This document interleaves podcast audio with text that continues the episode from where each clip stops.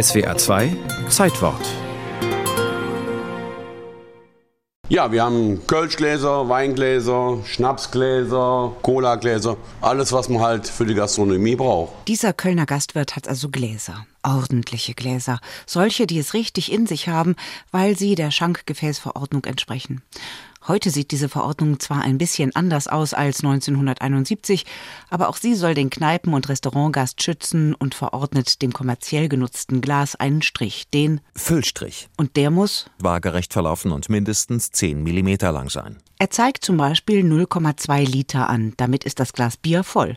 Zumindest was das Flüssige angeht, denn der Abstand des Füllstrichs vom oberen Rand des Schankgefäßes muss bei Schankgefäßen von Bier und Schaumweinen mindestens 20 mm betragen. Der Schaum braucht schließlich auch noch Platz. Und damit hat der Gesetzgeber alles ganz genau geregelt. Matthias Jonen vom Hotel- und Gaststättenverband erklärt: Das gleiche gilt für Schriftgrößen oder sowas. Das ist also ganz genau festgelegt. Wegen Vergleichbarkeit, Transparenz würde man heutzutage sagen, wegen letzten Endes Verbraucherschutz, aber auch um demjenigen, der verkauft, die klare Anweisung und auch klare Möglichkeit zu geben, zu sagen, okay, da gehört's hin.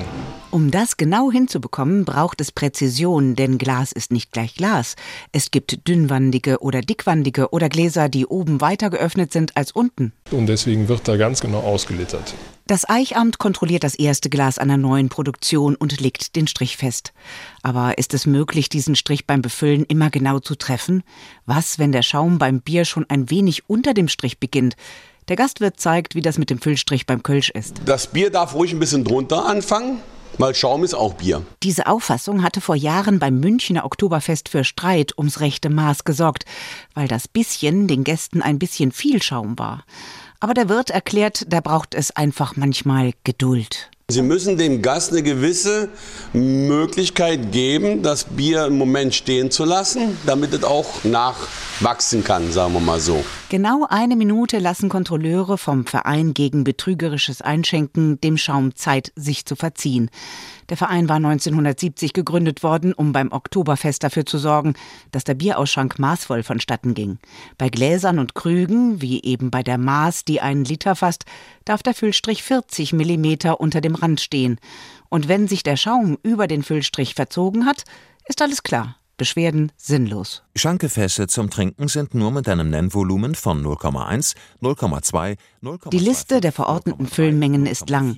Das muss auch so sein, damit alle Getränke mit ihren jeweiligen Gläsern erfasst sind. 4 oder 5 Liter zulässig. Und seit der Schankgefäßverordnung vom 5. November 1971 sind noch weitere Füllmengen dazugekommen, dank einer Richtlinie der Europäischen Union.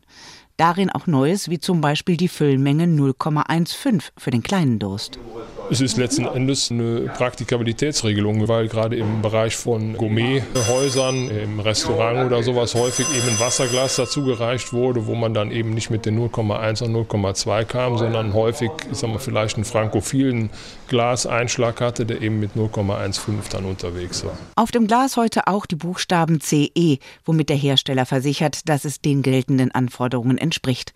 Und es gibt noch weitere Zahlen, das Jahr der Herstellung und die Stelle, die das ausgeeicht hat, dass es die 0,2 dann geprüft hat, die da im Glas sind. Schaut man also in einer Kneipe tiefer ins Glas, dann kann das auch dafür sorgen, dass man etwas über dieses Schankgefäß in Erfahrung bringt. Das gilt übrigens nicht für Kaffee, Tee oder Kakao. Diese Getränke sind von der Schankverordnung ausgenommen.